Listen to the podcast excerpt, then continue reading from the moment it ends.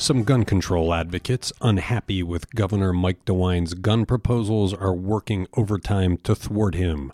Cleveland Mayor Frank Jackson wants to throw some shade at you, and Moudini, the wayward cow, is safe after being chased by police who recorded the escapade on their body cameras.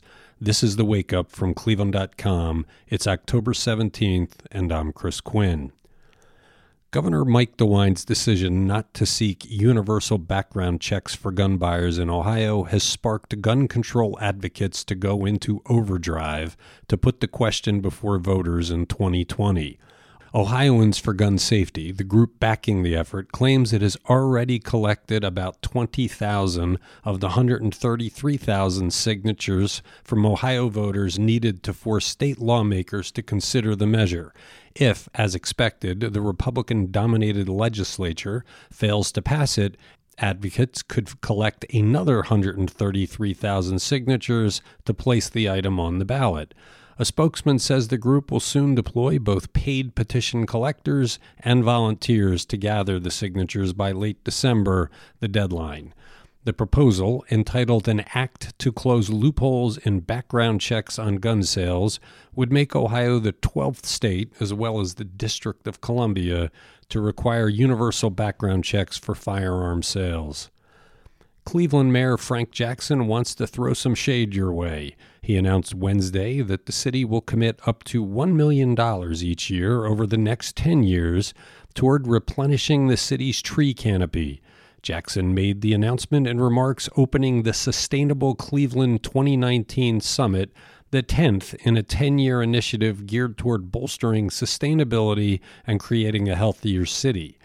Has it been successful? Well, Cleveland's carbon emissions have dropped 8% since the initiative began, and an increase in the number of parks means that 81% of city residents are now within a 10 mile walk to an open green space. As for the trees, the canopy covers about 18% of the city today. Jackson aims to make that 30%. You have to wonder if these folks at the county ever do their homework. Cuyahoga County officials recently proposed an $18.6 million contract to provide food service at the embattled Cuyahoga County Jail without doing basic research that would have shown that their favored company has a troubled past. Fortunately, a Cuyahoga County Council committee did do the basic homework and found out about the history of the Trinity Services Group. The committee put a hold on the proposed contract. News reports say Trinity has had poor food quality, too few workers, and other problems in prisons and jails where it has contracts.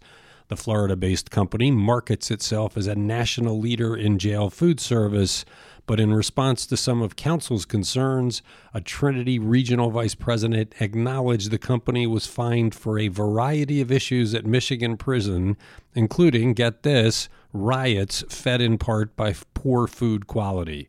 The Cuyahoga County Council wants a lot more information before it considers approving the contract. The big opioid trial looks like it will begin as scheduled next week. A federal judge in Cleveland declined Wednesday to postpone it because of word that several major drug companies are negotiating settlements for thousands of lawsuits nationwide. Attorneys for four major distributors, Cardinal Health, McKesson, Amerisource Bergen, as well as drug maker Teva Pharmaceutical, urged a delay for a trial in the lawsuits filed by Cuyahoga and Summit counties. They said the pool of potential jurors was tainted because of news stories that broke Tuesday night and Wednesday morning about the potential settlements, which could be worth as much as 18 billion for all four companies. U.S. District Judge Dan Polster rejected the request of the drug companies, which also noted that the opioid problem was discussed during the Democratic presidential debate Tuesday night. I can't make this stuff up. North Ridgeville police released body cam footage of officers trying to corral a cow named Moudini after it escaped from a trailer Tuesday afternoon. No one was hurt in the fiasco, but officers had their work cut out for them as they tried to get the cow to comply. Moudini got loose after the back door of a trailer opened up while being hauled by a truck. The cow evaded police for several minutes before wandering into a garage of a lawnmower company. Moudini then escaped that garage by a back door. It ran into a farmer's soybean field and the cow's owner ultimately let two more cows loose. That lured Moudini back to his cow community, and all of the cows were loaded back into the trailer.